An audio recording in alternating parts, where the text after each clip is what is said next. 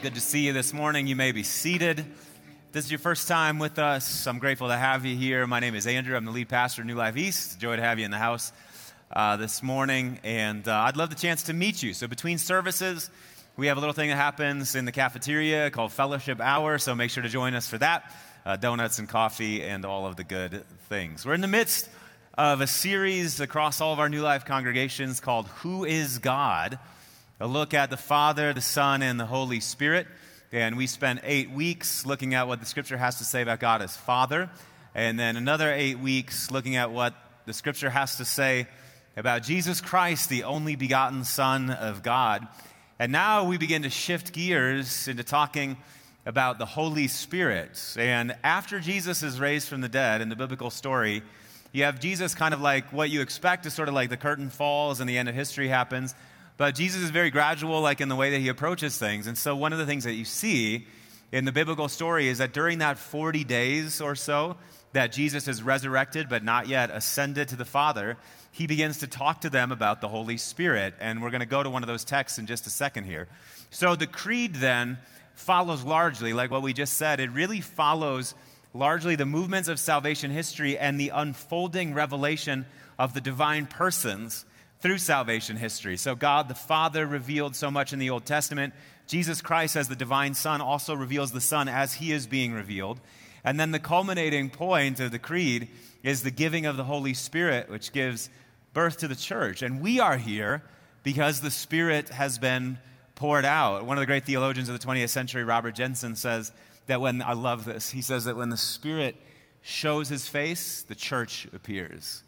And so we are here now living in the era of the Holy Spirit, looking ahead to the resurrection of the dead and the life of the world to come. So, for these next eight weeks, we're covering the Holy Spirit. I think, and we'll talk some about this this morning, I think the Holy Spirit is one of the most uh, misunderstood or underappreciated aspects of Christian doctrine and teaching. Also, one of the most abused aspects of Christian doctrine and teaching. So, if you have friends that you're like, you're trying to witness to them about Christianity, or you have friends that have just been like abused by the church or hurt by weird views of the Holy Spirit, this would be a good time to bring them in. We're just going to camp out in the Spirit for like eight weeks, which is going to be amazing. Also, part of the reason, now I'm just rambling. It's stupid. Uh, bad, bad public communication, Andrew. Also, one of the reasons that on June 5th, we're having a single service is because you know what June 5th is? Yes! Summer is great too but it's Pentecost Sunday. So, the Sunday when the church is given birth by the Holy Spirit. And so, we're going to celebrate together being the church in the power of the Spirit. It is going to be amazing. Okay, I'm going to be in the book of, the rambling is over. I'm going to be in the book of Acts, chapter 1, and then I'm going to bounce around to a few different places. And I have one, like, very, very simple and single thing that I want to put in front of you about the Holy Spirit this morning. Before we get to the text of Scripture, let's pray.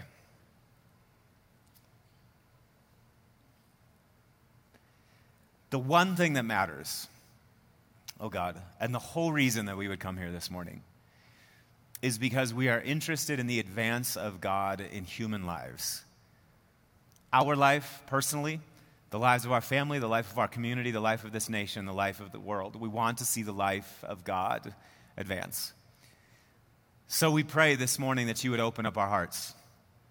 We pray that you would open up our eyes, our minds, that you would help us see and understand who the Spirit of the living God is, who is advancing in human lives, and that we would find ourselves given over more to the Spirit of God who makes all things new. Grant that, we pray. We're asking that as we search the scriptures this morning, uh, we're praying that you would break them open in a new way, that fresh light would break from the pages of the sacred text. And that as the psalmist said, in your light we see light that you would illuminate us so that we can see the light wherever we go. So come, we pray. Come, Holy Spirit. We pray for a deluge of your presence in these next moments as we preach and as we respond by coming to the table. Grant, grant that the words of the preacher's mouth and the meditation of the hearer's hearts would be acceptable in your sight. O Lord, our strength and our Redeemer, in the name of the Father and the Son and the Holy Spirit, and all God's people said, Acts chapter 1, verse 1, the scripture says, In my former book, Theophilus, this is Luke. Luke is the author of Luke and Acts. So Uh, just in case the, in your devotional life you're ever reading these books, scholars consider these companion pieces. And so when you track the life of Jesus through Luke, and then you start reading the book of Acts, really what Acts is, is Acts is Luke's way of saying that the life of Jesus has continued in the life of a people. And so if you read Acts with Luke in mind, it actually helps you interpret it. That one was free. Theophilus, I wrote to you about all that Jesus began to do and teach until the day that he was taken up to heaven, after giving instructions through the Holy Spirit to the apostles he had chosen. After his suffering, he presented himself to them, and I love this. He gave many convincing proofs that he was alive. Sometimes I think the writers of Scripture are laughing when they write things, and I feel like Luke is, Luke is laughing a little bit. Like many convincing proofs that he was alive. Like? I'm alive. No, I'm really alive. What more do they need than the risen Christ standing in front of them? Like, no, let me explain to you. I'm alive. He's there. Many convincing proofs that he was alive. He appeared to them over a period of 40 days. So that's the stretch of the church calendar that we're in right now. And he spoke to them about the kingdom of God. And on one occasion, while he was eating with them, he gave them this command Don't leave Jerusalem but wait for the gift my Father promised, which you've heard me speak about. For John baptized you with or in water, but in a few days you will be baptized with or in the Holy Spirit. Brothers and sisters, this is the word of the Lord, and all God's people said. Jesus says that John baptized you, so you had an immersive experience with John in the water, but he says that in just a few days here, you're going to be baptized in, or you're going to have an immersive experience of God the Holy Spirit. You will be submerged in the reality of God the Holy Spirit. I love that notion. I've been a Christian all my life. I've walked with Jesus. I've known the Spirit all of my life. And so when I hear the scriptures say that we'll be inundated with, we'll be submerged in the Spirit, that makes my heart come alive. But for many people, I think that that's a scary concept. Okay, submerged in the Holy Spirit, uh, inundated with the Holy Spirit, baptized in the Holy Spirit. But what are we exactly talking about here when we talk about the Holy Spirit? Like, what could that possibly mean? And I think that for many of us, when we think about God as triune, Father, Son, and Holy Spirit, the Father is a decently easy concept for us to wrap our minds around, you know? Like we picture this like all powerful dad concept in the sky. Maybe we had a good relationship with our dad and maybe we didn't, but at least that's kind of like concrete for us. We get it. He rules all things, all things in some way are accountable to him. God the Father, I understand that. And then God the Son, now that would be a, a weird concept. Like, God has a kid? Really? Um, except that we have the historical record of Jesus of Nazareth in the Gospels to look at. So we read the Gospels and we go, oh, I understand what Jesus is, God the Son. That makes sense to me. He, heals, uh, the, he heals the sick and he raises the dead and he cleanses lepers, open blind eyes, and unstops deaf ears. Authoritative teaching, he welcomes those that are on the margins. God the Father, God the Son, I understand that. But then God the Holy Spirit. Okay, now what? And I do remember, you know, uh, I remember growing, being born and raised in church. And when I got to about 18, 19, 20, 21, I was kind of in a place where I was like, Father, Son, and Holy Spirit, do we have to? Like, could it actually be? I would prefer if it was God the Father, God the Son, and then God the Holy Bible, maybe, because that's more concrete for us. You know, like I get the scriptures. And in my mind, the Holy Spirit was responsible for all of the most bizarre stuff that happened in Christianity. So the Holy Spirit was responsible for tongues and people giving weird prophecies about the end times and holy laughter and holy barking. That was a thing, true story in the 90s. And all of this weird stuff, you know? And so I just, I remember being in a place where I was like, I just don't know if I can do it with the Holy Spirit? Can I just get by being a binitarian Christian? You know, God the Father, God the Son, that would be enough. But why do we have to with the Holy Spirit? I think that a lot of people are in that place where the idea of the Spirit has been so abused or the waters have been so muddied that they just don't quite understand what is it that we're dealing with. When we talk about when we talk about an immersive experience of the Spirit, what are we actually saying? And Paul, I think, helps us locate the very center of the bullseye when we're talking about God the Holy Spirit, when he says this in Romans chapter 5, he says that hope does not put us to shame. Why?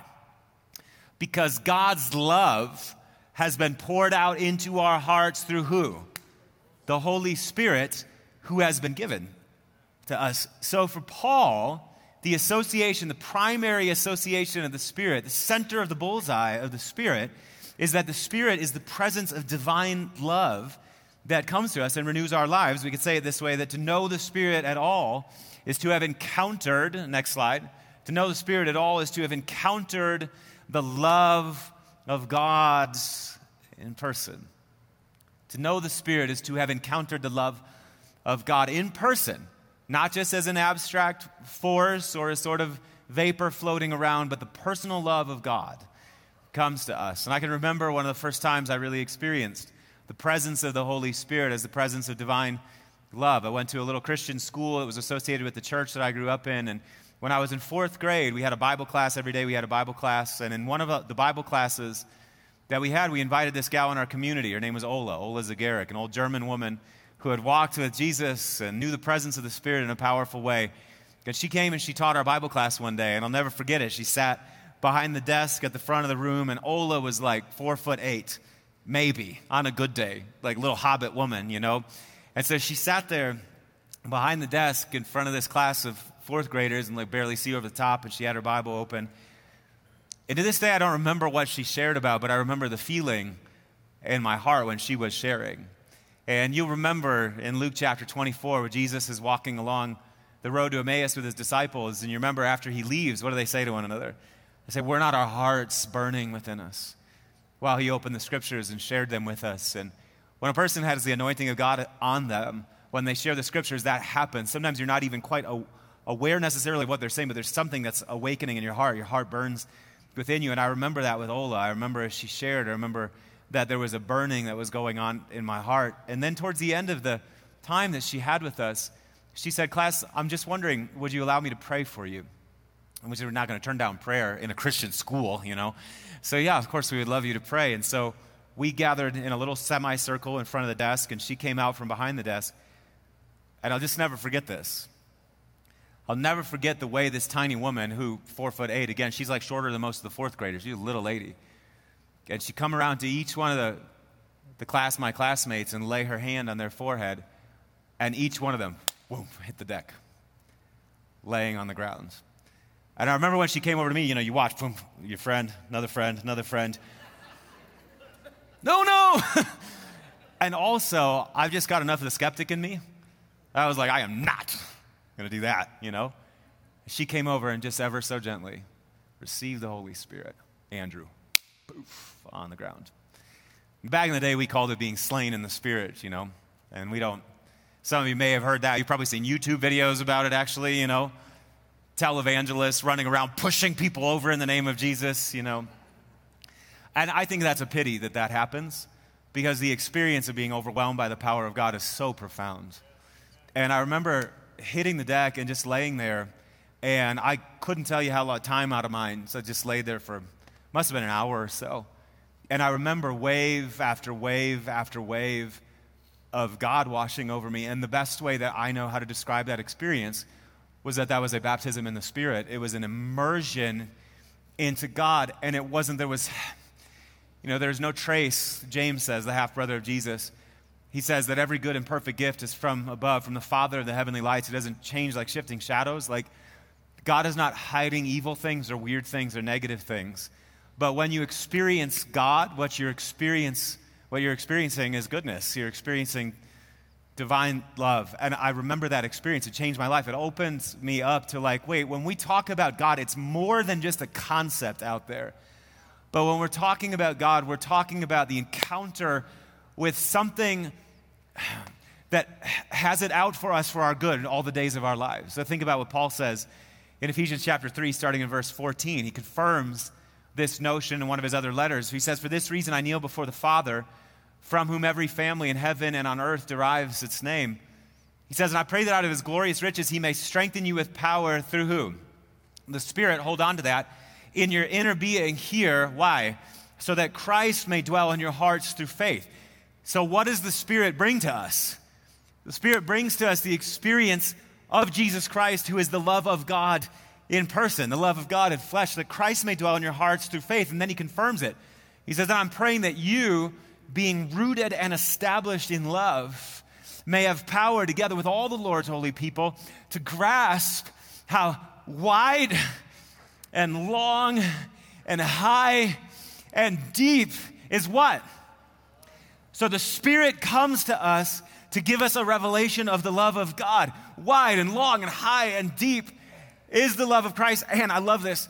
To know the love, he's got a little quick turn of phrase here. To know the love that surpasses what? To know the love that surpasses knowing. It's like we can never explain it. Human words can't comprehend it. The human mind can't comprehend it. Augustine says, if you can comprehend it, it's not God. God is always bigger than our minds can conceive. And yet, we can know God experientially in a way that even though our language could never quite trace out the mystery of God, our hearts know about God. And so you'll know the love, Paul says, that surpasses all knowing. And then what happens when all that happens? You're filled to the measure of the fullness of God. This is God's goal for human life. Not that we just sort of wander around in this kind of hopeless twilight, drudging it out until Jesus returns. But Paul is saying, here and now, by the power of the Holy Spirit, we can be bathed in the love of God in such a way that we know the love that surpasses knowing and we're filled to the measure of the fullness of God. That's what the Holy Spirit brings to us. Bernard of Clairvaux, 12th century monk, said it like this, describing the experience of the Spirit. He's interpreting the Song of Songs here, the first verse of it. Let him kiss me with the kisses of his mouth.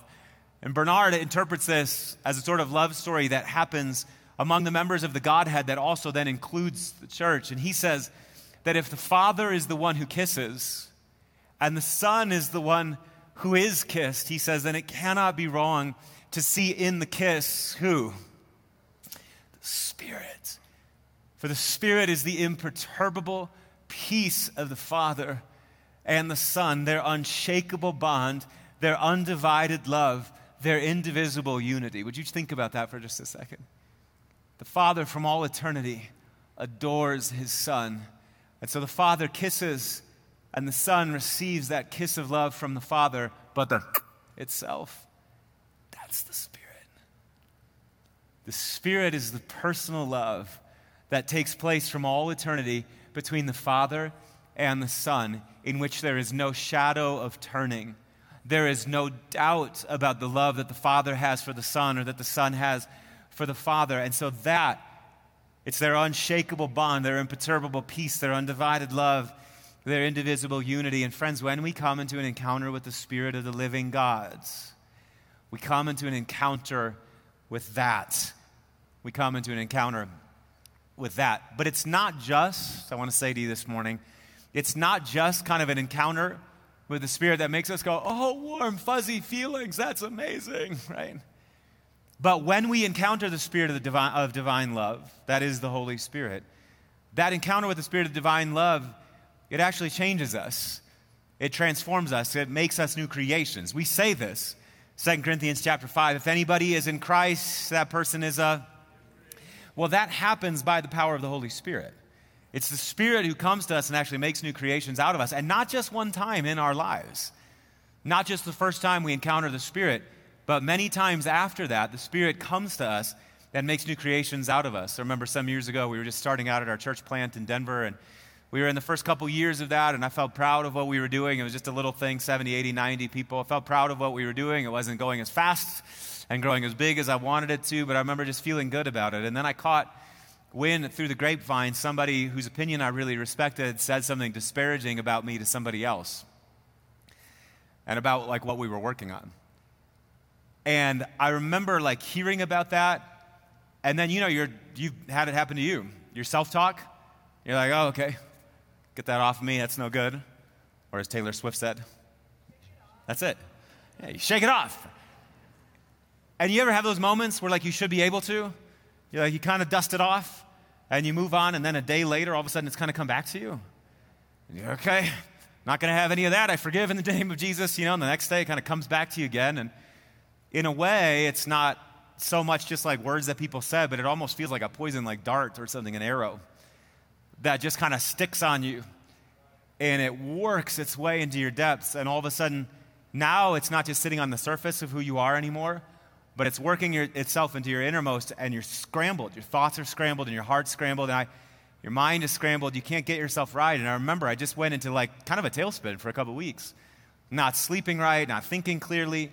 The work that we were doing in the church, I wasn't feeling as good about as I was before. It was just a mess. And I remember just kind of belly aching to one of my friends one day, and he said, You know, he went to a different church across town. And he said, You know, I've got, there's a couple that goes to church at my church. Uh, they're very discerning, they're full of the Spirit, and you should go see them. Just tell them what you're going through, and uh, maybe you'll find some breakthrough, or you'll find some relief for what you're sitting in. And so I did. I went and I go saw them, and I sat down with them, and they asked me to describe what happened. And so I started talking about it.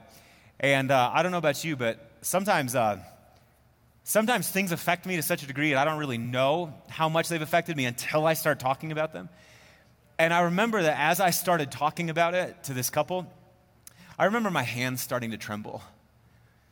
That I was so angry and so frustrated. And I felt so belittled by what that person said about me. And I just couldn't get it off of me. And so I talked my way around the whole thing. And they gave me some perspective and insight. And then finally just said, Andrew, can we just pray over you? I said, sure. And so they came out. They were sitting on the opposite side of a table. And they came out from behind the table and they laid their hands on my shoulder. And I don't remember what they prayed, but I do remember they prayed, Come, Holy Spirit. And I just remember the presence of God began to fall on me in such a profound way. And tears, I mean, tears like I had not cried in my life before, all of a sudden started welling up from the very bottom of who I was. All of a sudden, I'm like heaving sobs. And I have no idea how long that went on 15 minutes, 30 minutes, 45 minutes, an hour. I, again, time out of mind when the presence of God falls on you. But what I know is that I cried myself clean. And I don't know how long it would have taken to sit with a counselor to kind of work through that thing. And I don't know that I could have worked through it in that way. Sometimes it's just the encounter with the Spirit of God. Like what you need is you need to come into contact with love itself. You need the affirmation of God the Father through the Son by the power of the Holy Spirit to come to you, to remind you of who you are. And the thing that was stuck to you all of a sudden is not stuck to you anymore and you're washed and you're made new and all of a sudden well, again 2 corinthians 5 happens if anybody's in christ he's a new creation i remember leaving that meeting with them and feeling like i was fresh and clean and, and new teresa of avila spanish nun from the 16th century said that the encounter with the spirit does three things to us. She said number one the, the encounter with the spirit cools us. You ever experienced that?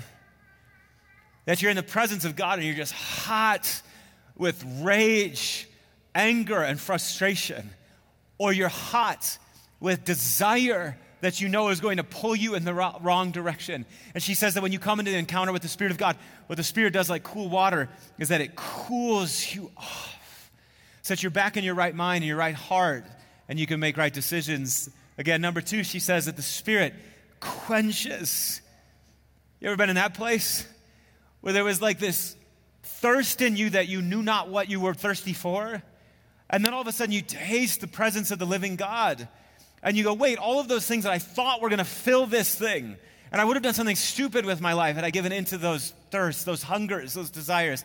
Now all of a sudden I'm quenched because I've touched God. She says the Spirit cools us, the Spirit quenches us. And the third thing that the Spirit does is that the Spirit cleanses us. You ever experienced that before? that you're carrying guilt and shame and frustration and self loathing, and somehow you come into an experience of the Spirit of God, and all of those things come off of you. And you are, you know, we talk about it so often in Christianity. We go, Are you born again? You know, it becomes like a label for a subset of Christians, actually. I remember talking with somebody years ago who wasn't a Christian. They go, Now, are you one of those born agains? But the experience of being born again is one of the most beautiful things that can happen. But Jesus says that you can't enter the kingdom of God until you are born again. And when you encounter the Spirit of God, you become new.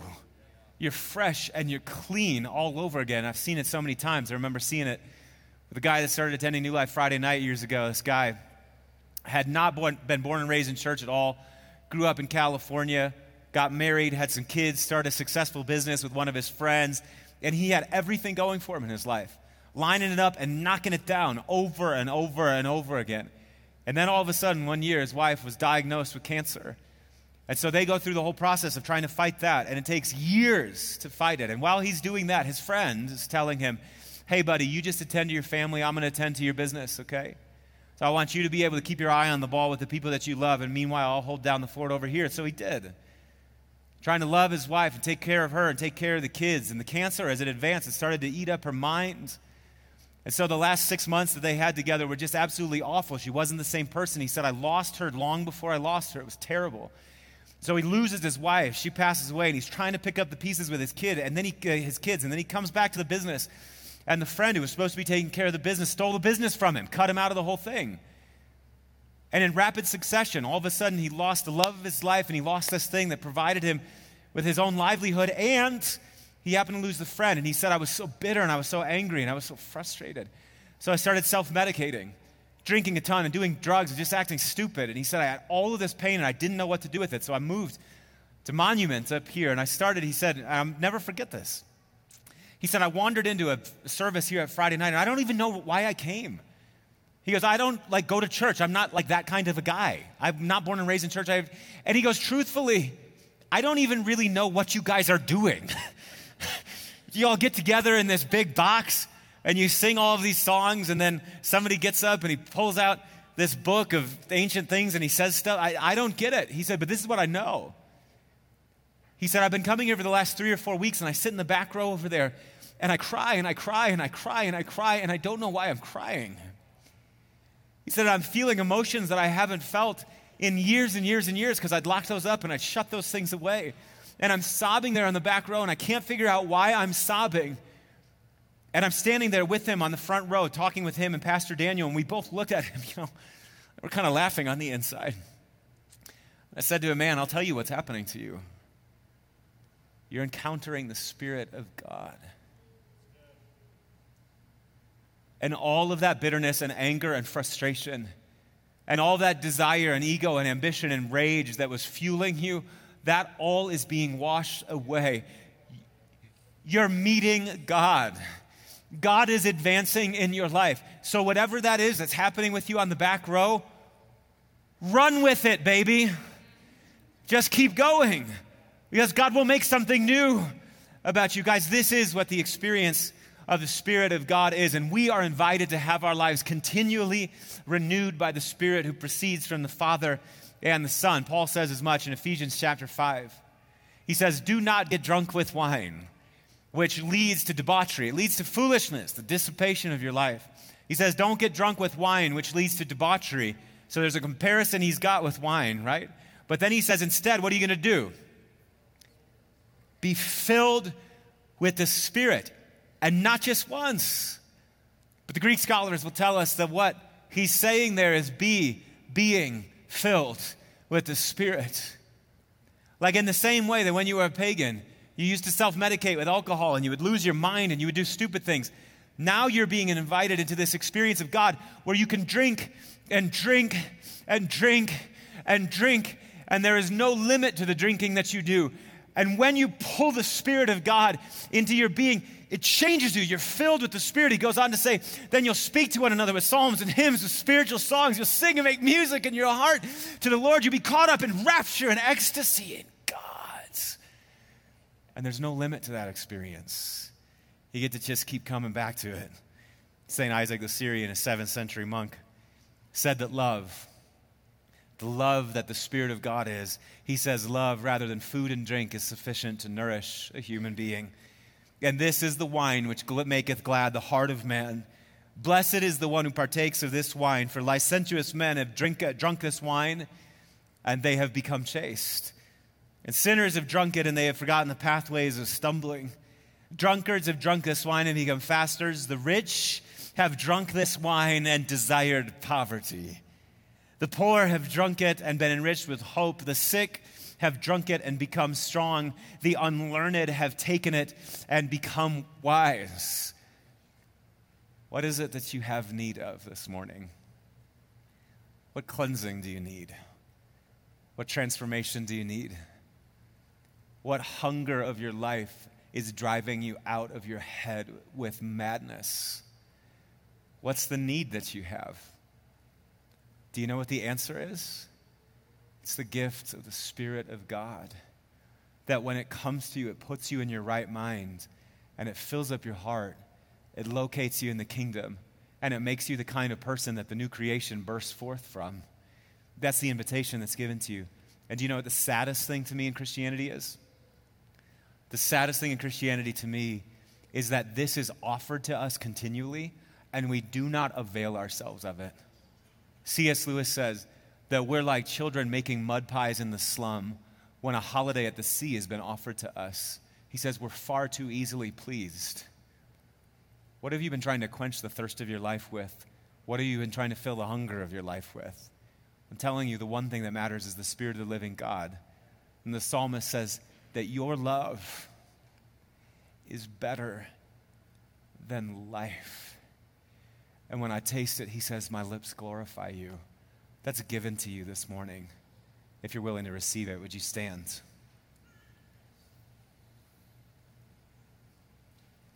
And would you turn your hands to heaven like this?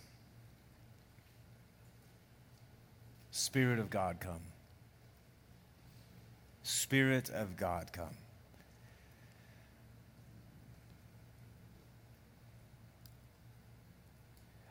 And I want you now to begin to welcome the Spirit of God into all the places where you are hungry and thirsty. I want you to welcome the Spirit of God into all the places where you're full of anger and frustration and bitterness where you're full of rage and where you're full of jealousy and where you're full of lust and desire that's taking your life sideways, welcome the Spirit there. I want you to welcome the Spirit this morning into all the places where your life is parched and it's dry and it's weary. God's intent is to pour out the Spirit upon you in such a way that the whole face of your life is renewed. And Jesus says that when God gives the Spirit, He gives it without limit. Guys, when God pours the Spirit out upon us, He does not take it back, but He gives and He gives and He gives and He gives and He gives until we're inundated in God, until we're baptized in the Spirit. And so we say this morning, baptize us in the Holy Spirit, Lord Jesus. And we confess to you. We confess to you that we have run after wrong things and we have tried to fill the hungers and the thirsts of our lives with things that cannot satisfy and we have given in to lesser loves and lesser desires. And so we're saying this morning, cleanse us, make us new by the Spirit of God. Wash into us. Teach us to love God with all of our heart and all of our soul and all of our mind and all of our strength. Teach us to love our neighbors as ourselves. Come, Spirit of God, we're praying. Come.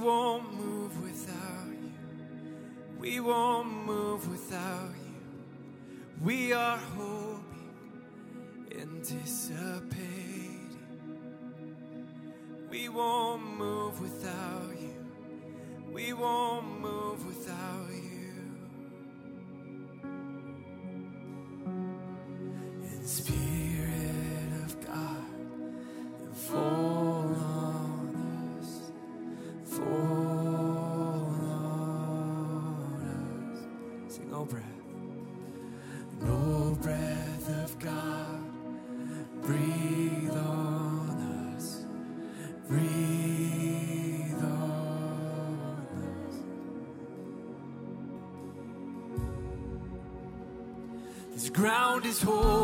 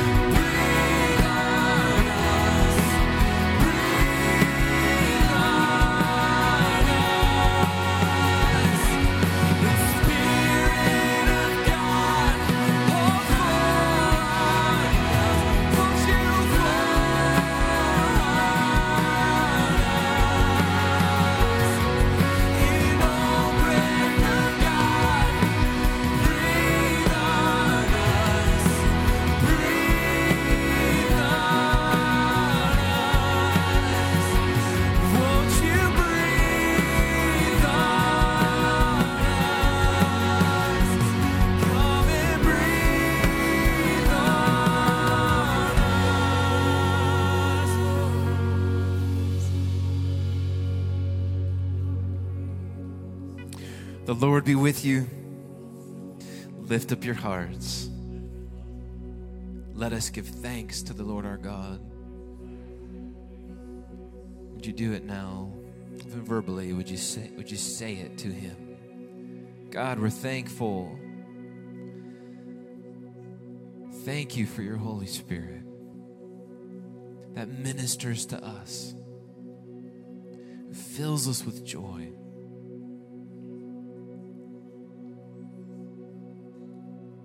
Would you do this now? Would you just pause in His presence? In the book of Psalms, it's a musical interlude in between the paragraphs. It just says Selah. Such a beautiful word, Selah. Just means to pause. Would you do that now?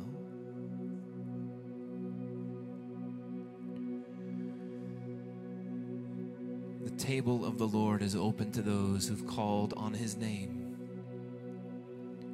And when we call on the name of the Lord, Scripture says that you will be saved. That is what we give thanks for. And at the table, we celebrate that God incarnate became flesh to be, to be human, where He died on a cross for you. But He wouldn't, He wouldn't leave us as orphans. John 14 says that He comes for us these elements be representative for you, that He comes for you. He's coming. Thank you, Jesus. The Lord Jesus, on the night that He was betrayed, He took bread, and when He'd given thanks, He broke it. Would you break that bread in your hand and said, This is my body, which is for you? When you gather, as a church, when you gather together, would you do this in remembrance of me? Would you remember what Jesus has done for you as you receive this together? Please eat.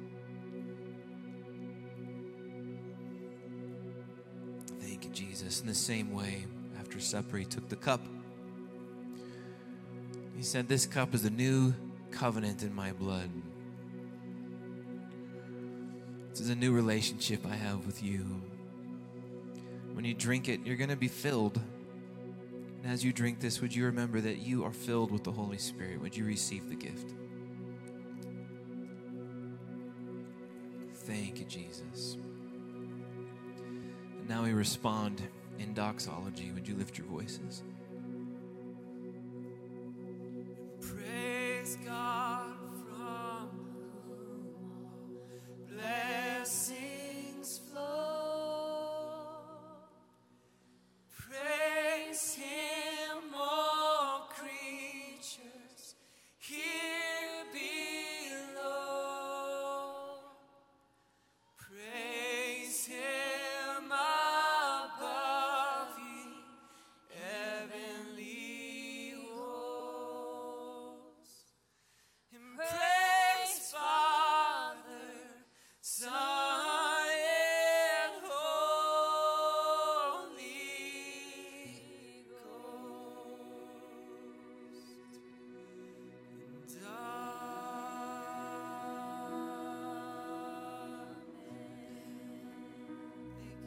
Spirit and the bride say, Come.